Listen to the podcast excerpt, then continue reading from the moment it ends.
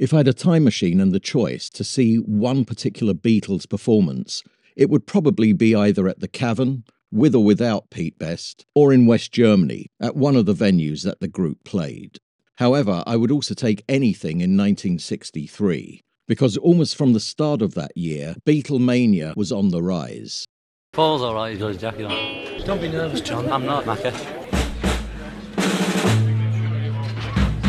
I get something in my head, you know, and all the walls of Rome couldn't stop me. You're right, pickled onion.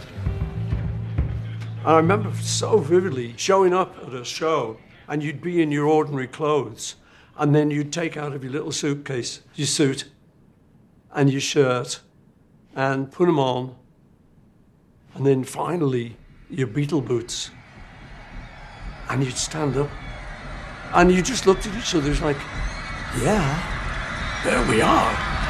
Ahoy! It's them, uh, them lads from the pool with them far out haircuts.